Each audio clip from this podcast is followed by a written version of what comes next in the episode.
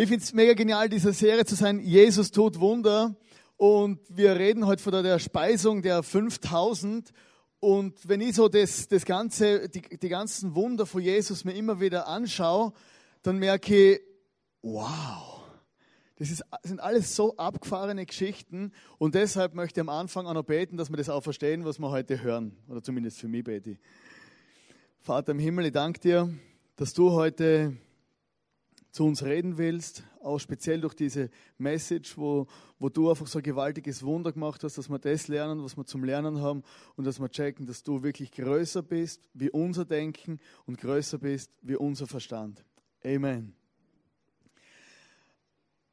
Ähm, diese Geschichte, äh, Speisung der 5000, das hat ja was mit Essen zu tun.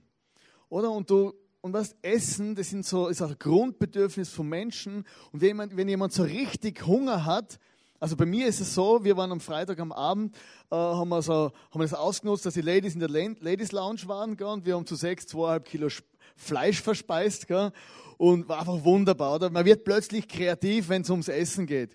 Und ich möchte euch da jetzt in die Geschichte auch mit reinnehmen von der Situation, wo Jesus mit seinen Jüngern erlebt hat.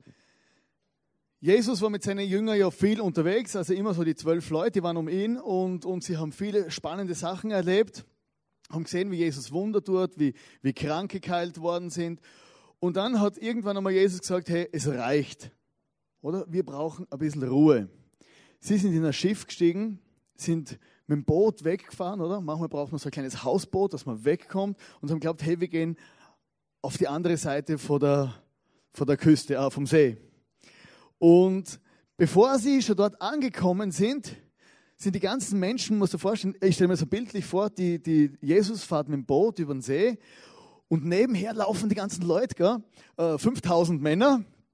Ich weiß nicht, ob sie sich von ihren Frauen haben ziehen lassen oder so. Gell?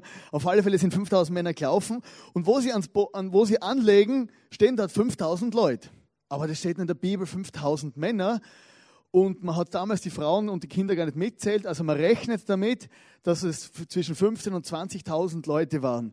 Stell dir vor, du kommst an zum Entspannen, oder? Willst du ein bisschen auschillen an der Beach und auf einmal stehst du da, 15.000 bis 20.000 Leute wollen was von dir. Oder? Totale Überforderung. Die Jünger sagen, hey, schick mal alle weg. Oder? Weg, weg, weg, weg. Das ist Pause, oder? Und, und Jesus sagt, nee, hey, die tun mir leid und wir müssen was tun. Und dann sagt er, hey, geht äh, Brot kaufen und Fische. Und dann, ste dann stehst du so da als Jünger gell, und denkst, ja klar, logisch. Jesus tut, will wieder was Spezielles tun. Gell? Wir sollen jetzt zu zwölf für 5000 Leute Brot und Fische kaufen gehen. Gell? Wo ist der nächste Supermarkt? Der muss natürlich relativ groß sein. Sie waren überfordert und gesagt, geht nicht. Jesus hat gesagt, okay, was haben wir? Zwei Brote und fünf Fische. Zwei Brote, fünf Fische, genau. Na, umgekehrt. Fünf Fische, zwei Brote. Zwei Fische, fünf Brote. Zwei Fische, fünf Brote. Okay, und dann sagt er, okay, danke Vater. Und die fangen an, das Zeug auszuteilen. Oder? Und 5000 Männer plus Frauen und Kinder werden satt. Eine der gewaltigsten und auffälligsten Wunder, die Jesus jemals gemacht hat. Eine unglaubliche Story von der Vermehrung, was Gott alles machen kann.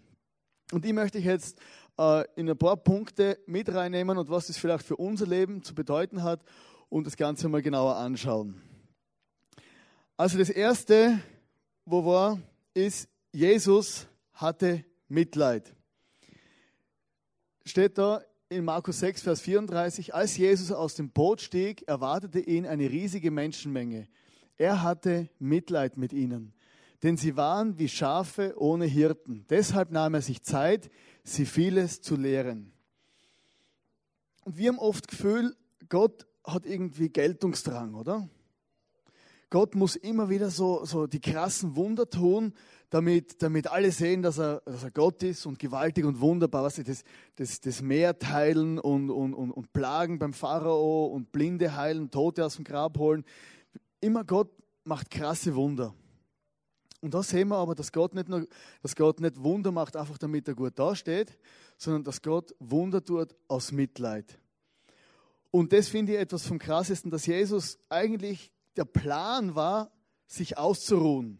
Oder er hat zu seinen Jüngern gesagt, hey komm, wir brauchen ein bisschen Pause. Wir geben über Jahre lang schon Vollgas, wir brauchen Pause. Und dann sieht er die Menschen auf sich zukommen und plötzlich Mitleid. Und er denkt mehr an die Bedürfnisse seiner Leute oder dieser Menschen, wo auf ihn zukommen, wie an das, was er eigentlich geplant hat. Und das musst du dir bei all dem, wo du von Jesus hörst, weißt und liest, einfach auf der Zunge zergehen lassen. Gott hat Mitleid für deine Situation und für dein Umfeld. Und er kümmert sich in erster Linie um dich dort, wo du stehst. Und das ist etwas, wo mich, wo einfach immer wieder bewegt und wo ich merke, hey, genau das ist es. Gott macht nicht irgendwas, sondern er sieht zuerst mich selber, wo ich stehe in meiner Situation und dann handelt er. Und lasse das einfach auf deiner, auf deiner Seele, auf deinem Leben, in deinem Kopf, überall, auf deiner Zunge zergehen. Hey, Gott schaut auf dich und hat Mitleid mit dir in deiner Situation.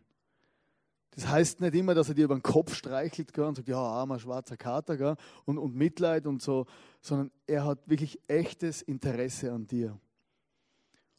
Und das macht den Unterschied. Dann geht die Situation ja weiter. Äh, Jesus hat Mitleid und sieht, da sind viele Leute und so. Und die Jünger reagieren ganz speziell. Die Jünger wollten alle wegschicken. Markus 6, Vers 36 steht, schickt die Leute fort, damit sie auf die umliegenden Gehöfte und in die Dörfer gehen können und sich etwas zu essen kaufen. Und da finde ich einfach die Situation krass, dass, was steht da? Genau. Die, die Jünger, die haben einfach nur die momentane Situation gesehen, waren total überfordert und haben gesagt, hey, einfach wegschicken. Oder sie haben nicht den Menschen gesehen dahinter. Sie haben keine Lösung gesucht, sondern die nächste Lösung für sie war wegschicken. Ich weiß nicht, wie es dir geht in deiner, in deiner Kirche oder in deiner Church, wo du bist, aber manchmal hast du vielleicht so richtig die Schnauze voll vor all diesen Leuten. Oder denkst, ach, wegschicken, oder?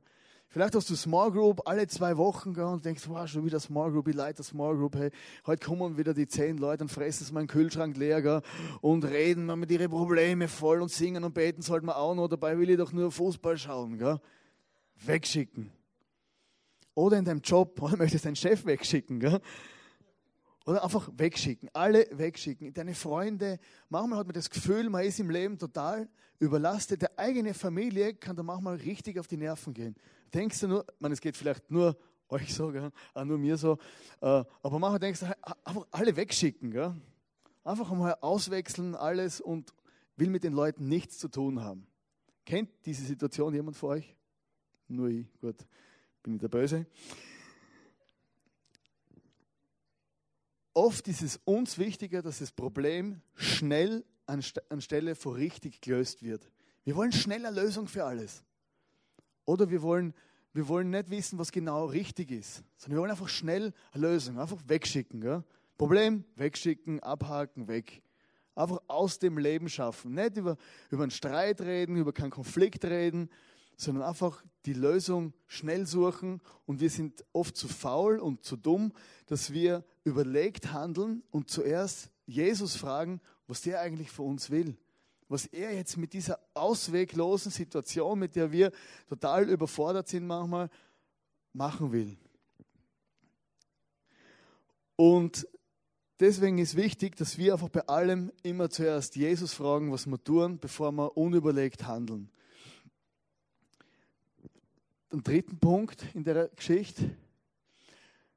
Das Wunder fängt bei dir an. Doch Jesus meinte, gebt ihr ihnen zu essen. Wie denn, fragten sie. Es würde ein kleines Vermögen kosten, für so viele Menschen Essen zu kaufen. Ja, ich muss dir mal die Situation vorstellen. Was, du bist da, die Jünger waren ja nicht unbedingt alte, reiche Geschäftsleute, wo da säckeweise voller Geld dabei gehabt haben, sondern es waren junge Menschen zwischen 15 und 25, die sind halt hinter Jesus herquatschelt und auf einmal kommen da 15.000 Leute und er sagt, hey, gebt ihr ihnen zu essen.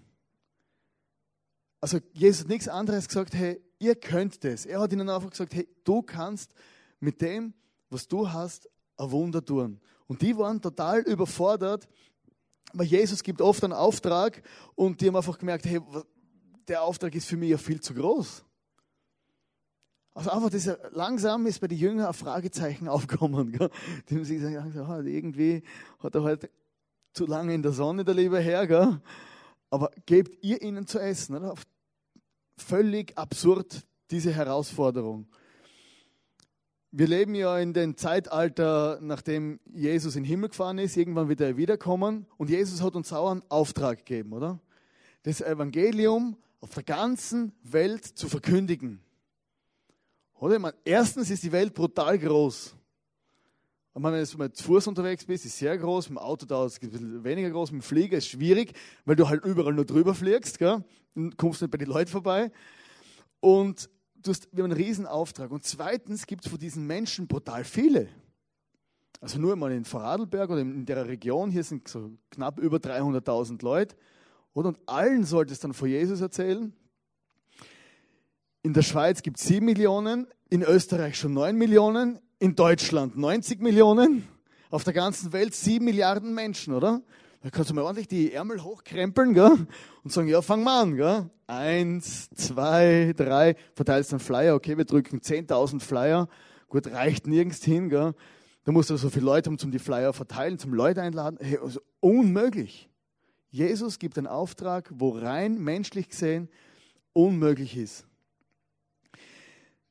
Er fordert von dir vielleicht, oder du kommst zum Glauben, liest in der Bibel, merkst, ich soll meine Finanzen in Ordnung bringen.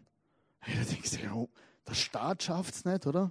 Die Griechen haben eine unmögliche Herausforderung. Gell? Wie kann ich bloß meine vielen Schulden bezahlen? Das ist ein griechisches Problem. Andere zahlen dann. Und, oder wir versuchen einfach unser Leben in Ordnung, zu, in Ordnung zu bringen und merken, hey, eigentlich ist es unmöglich. Ich kann in meinem Leben nichts machen. Ich habe Bankrott in so viele Bereiche, emotional, wie auch immer. Aber Jesus fordert uns heraus und, und sagt uns das her und gibt uns immer so krasse Aufträge und Tipps auch in der Bibel. Aber am Schluss sagt er, fordert uns heraus und ermutigt uns und sagt, du kannst es. Er sagt einfach, du kannst. Und das Krasse ist, Jesus sagt dann, gib, was du hast. Er sagt zu seinen Jüngern, wie viele Brote habt ihr? fragte er. Geht und stellt es fest. Sie kamen zurück und berichteten, wir haben fünf Brote und zwei Fische. Oder einfach die, sie sind weggegangen und gesagt, hey, wir haben fünf Brot und zwei Fische. Jesus, jetzt hast du Information mehr, oder? Fünf Brot und zwei Fische, sind immer noch gleich viele Leute. Und Jesus will, dass wir ihm das geben, wo wir haben. Vielleicht sagst du immer, hey, ich habe einfach keine Zeit. Ich habe keine Zeit für, für mich selber, keine Zeit in meiner Freizeit, keine Zeit in meiner Kirche, keine Zeit überhaupt nicht für nichts, irgendwas. Und da fordert Jesus dir auf, einfach, hey, gib mir deine Zeit. Investier deine Zeit in Menschen um dich herum, investier deine Zeit in deine Kirche, wo du hingehst und investiert einfach deine Zeit. Das ist so ein kostbares Gut. Und er sagt, hey, gib mir deine Zeit deine Begabungen. Ich bin immer begeistert, wenn Menschen ihre Begabungen einsetzen. Wenn sie einfach sagen, hey, es, es lohnt sich, meine Talente, meine Begabungen einzusetzen dort, wo ich bin, in deiner Schule. Vielleicht denkst du, Schule ist für mich eine totale Herausforderung oder du weißt nicht, wie du das überhaupt schaffen sollst, so viel lernen. Es gibt ja so ein großes Freizeitangebot, das muss ja auch noch erfüllt werden. Und dann sagst du, hey, aber ich möchte einfach meine Begabungen, einfach das, was ich kann, möchte Jesus geben. Einfach lernen musst du schon selber. Aber du kannst sagen, hey, ich kann nicht mehr wie lernen, kann nicht mehr meine Hausaufgaben machen und du gibst ihm wieder deine, deine, deine, deine Möglichkeiten hin. Oder auch in deiner Kirche, du gibst einfach deine Möglichkeiten hin, wenn du Musiker bist, wenn du, wenn du anpacken kannst oder wenn du ein guter Barman bist oder egal was, du kannst deine Begabungen dort eingeben. Du musst nicht perfekt sein. Oder bei deinen Finanzen. Viele Leute wollen einfach was bewegen. Oder sie träumen davon, Mutter Teresa zu sein. Sie träumen davon, große Dinge zu vollbringen auf der Welt. Sie träumen davon, einfach was zu bewegen mit ihrem Geld. Und die merken, ja, also mit, mit meinen 28 Euro Taschengeld im Monat, da komme ich nicht weit. Oder da werde ich nicht viel bewegen können. Aber Gott sagt nicht, du sollst ihm das geben, was du nicht hast, sondern du sollst ihm das geben, wo du hast. Es gibt da eine Geschichte von der, von der reichen Witwe, da ist Jesus einmal in, in den Tempel reinkommen und hat gesehen, hey, das sind so, da war so, das muss damals so, so Tempel-Opferkörbe äh, sein, oder? Da hat man dann einfach alles eingeschmissen. Oder? Und Jesus ist da daneben gestanden, oder so, und hat sich das einmal angeschaut, wer da so was reinschmeißt. Muss es so gewesen sein, weil sonst hätte sie nicht gesehen. Und ist da daneben gestanden und hat da zugeschaut und dann sind dann so Leute gekommen, so Pharisäer und Priester und Reiche und, und Banker und Griechen. Und dann haben, also Griechen nicht wahrscheinlich, und die haben dann so ihre Goldklunker reingeschmissen. Oder so richtig so große, fette Goldketten und haben dann die so reingeschmissen, sodass jeder hört oder platsch, oder? Klimper. Und Jesus hat sich das angeschaut und dann ist eine alte Frau gekommen, zu einem Stock vielleicht, gell, kommt daher, gell, greift in den Sack, sucht irgendwo noch ein paar Münzen und schmeißt rein. Und Jesus beobachtet es und sagt in Markus 12, Vers 43, da rief er seine Jünger zu sich und sagte, ich versichere euch, diese arme Witwe hat mehr gegeben als alle anderen, denn sie alle haben nur einen winzigen Bruchteil von ihrem Überfluss abgegeben, während diese Frau, so arm sie ist, alles gegeben hat, was sie besaß. Und diese Frau, die bewegt bis heute mein Leben. Weil die Frau hat einfach gesagt, hey, ich gehe all in. Mir ist es egal, ob die Leute mich sehen. Mir ist es egal, ob der Jesus jetzt da steht und mich sieht. Sie hat nicht gewusst, so in dem Sinn, wer Jesus jetzt für uns ist. Und sie hat gesagt, mir ist es einfach egal, ob jetzt viel oder zu wenig hat, aber das, was ich habe, möchte ich meinem Gott zurückgeben. Und sie ist all in gegangen mit, mit dem Geld, was sie gehabt hat. Und wir als Church erleben das ja auch dass wir, dass wir einfach sagen, hey, wir sind ein kleines ICF, wir, wir haben nicht allzu viel, aber es sind so viele Leute hier, wo jeden Monat regelmäßig 10% von ihrem Geld da reinzahlen, wo, wo regelmäßig das ICF mit unterstützen, wo wirklich sagen, hey, von meinem Taschengeld, da gehe ich all in, damit, damit diese Kirche wachsen kann und Menschen zu dem Glauben an Jesus finden und, und eine Hoffnung finden. Und das ist der Teil, wo jeder einzelne von uns mit seinen Begabungen, mit seinen Finanzen, mit seiner Zeit da reingeben kann. Und mehr müssen wir nicht wie geben, was wir können. Und das ist auch der Grund, warum wir zum Beispiel jetzt auch ins Musical können. Also wir gehen ins Festspielhaus und nach Bregenz und für uns war es einfach unmöglich, aber wir haben Gott unsere zwei Fische und fünf Brote hingehalten und gesagt, ja eigentlich haben wir nicht viel, aber du musst ein Wunder tun. Handy sagt, das war für mich so, so abgespaced, dass man plötzlich innerhalb von ein paar Tagen die Zusage kriegt, wir können ins Festspielhaus gehen und können es noch bezahlen, weil das ist noch das größere Problem. ins Festspielhaus gehen, das geht ja noch, aber bezahlen ist dann noch krass. Hey, und du bist ein Teil von dem Wunder. Du bist ein Teil von dem Wunder, wenn Kirche entsteht. Gib Gott zurück, was du hast. Und erwarte, dass Gott gibt, was er hat. Das ist natürlich der andere Teil. Wir können nur das geben, wo, wo, wo Gott uns rauffordert. Er hat gesagt, zwei Fische und fünf Brote. Und wir müssen aber erwarten, dass er das gibt, was er hat. Weil dann haben sie angefangen, das Brot zu brechen, die Fische zu teilen, oder? Ja, keine Ahnung, wie sie das gemacht haben. Die haben sich dann vermehrt, gell, flutsch. Noch ein Fisch oder Fisch aus dem Fisch. Wie auch immer. Auf alle Fälle waren da viele Fische. Und, und Währenddem sie es verteilt haben, hat sich das Zeug vermehrt. Also muss man sich das vorstellen, du packst aus der Kiste raus und es wird immer mehr und mehr und mehr und mehr. Und das, die ganze Story hat mit einem Gebet angefangen. Jesus hat nicht gesagt, Gott bitte bestätige jetzt meine große Rede mit Zeichen und Wundern, sondern er hat es gemacht, wie die Juden das damals gemacht hat mit einem Gebet, wo er Gott gedankt hat. Das Gebet hat sich folgendermaßen angehört, weil an Gottes Segen ist ja letztendlich alles gelegen am Schluss. Und er hat dann gesagt, Baruch Ata Adonai Eloheinu Melech Haolam Ha-Mozi Lechem Min Haaretz. Amen.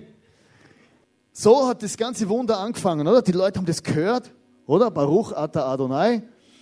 Gelobt seist du Herr, unser Gott, König des Universums, der du das Brot aus der Erde hervorbringst.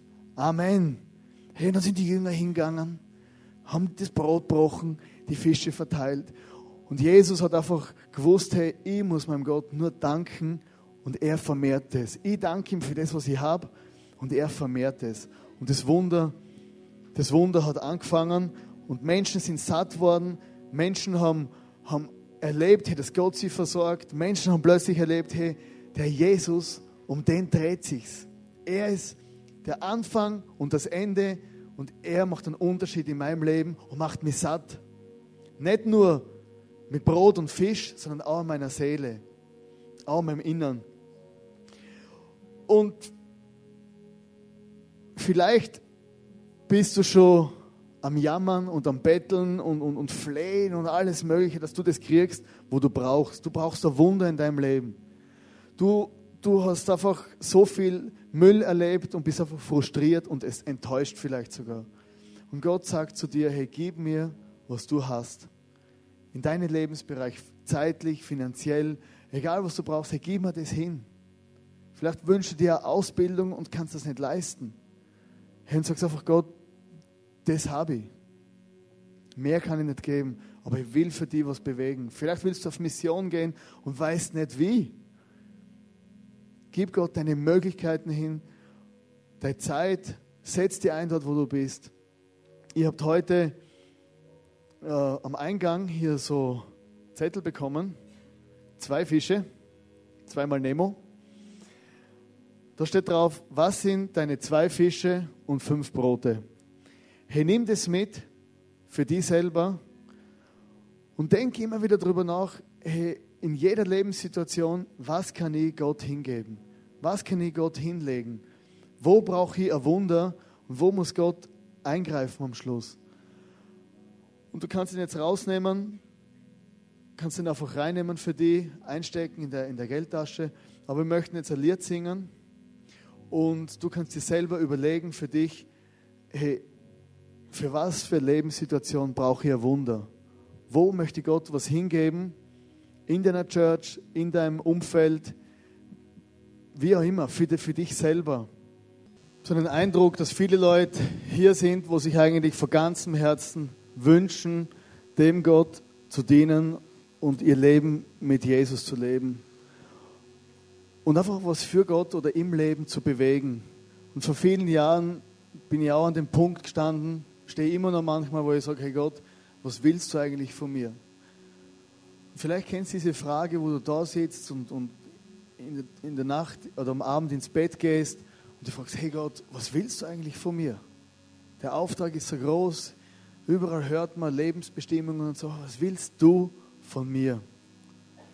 Und ich habe immer ein Gebet betet, gesagt, Gott, nimm mein Leben und mach mit mir, was du willst. Mein Leben sind meine zwei Fische und meine fünf Brote. Und viel mehr kann ich Gott eigentlich nicht geben. Und ich möchte dich einfach einladen, jetzt mit mir gemeinsam zu beten. Du kannst in deinen eigenen Worten beten. Und ich möchte einfach da ein Gebet beten, dass wir unser Leben oder dass du dein Leben neu diesem Gott hingeben kannst. Und vielleicht kennst du den Jesus überhaupt nicht.